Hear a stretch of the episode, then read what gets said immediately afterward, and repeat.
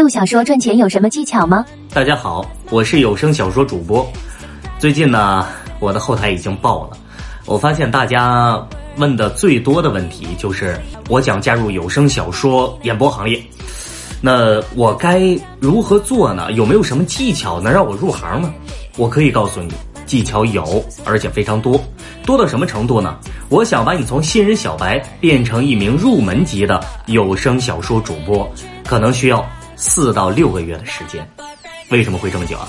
因为，首先，你需要一口流利的普通话。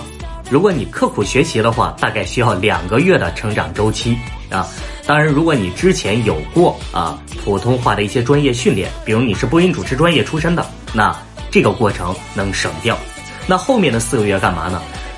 中间的两个月会让你进行一个角色音的一个学习，比如说我们一本小说里面有各种年龄段、各种性格啊这些的人物角色，包括他有不同的身份地位，那可能呃你就需要有一个不同的音色区分。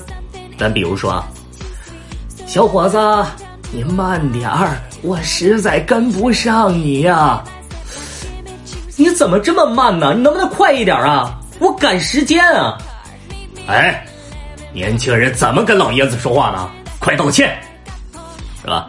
就像这样的啊，这种程度上的一个区分，基本就能够够我们有声小说演播的角色配音使用了。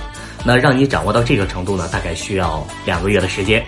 然后在这之后呢，呃，你想要去有一个小说的代入感，让你的听众能够代入到你的故事里面，那可能更多的要依靠于你小说旁白的一个演绎。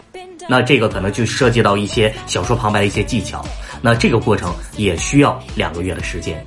所以啊，如果你真的对这行感兴趣，我希望你呢能够沉下心来，平心静气的，我们一步一个脚印儿的迈入这个行业。我是君乐宇，如果你对有声小说行业十分感兴趣，并且有耐心学习的话，欢迎大家来找到我，兴许我能给你一些帮助哦。好吧，关注我，了解有声小说行业更多资讯。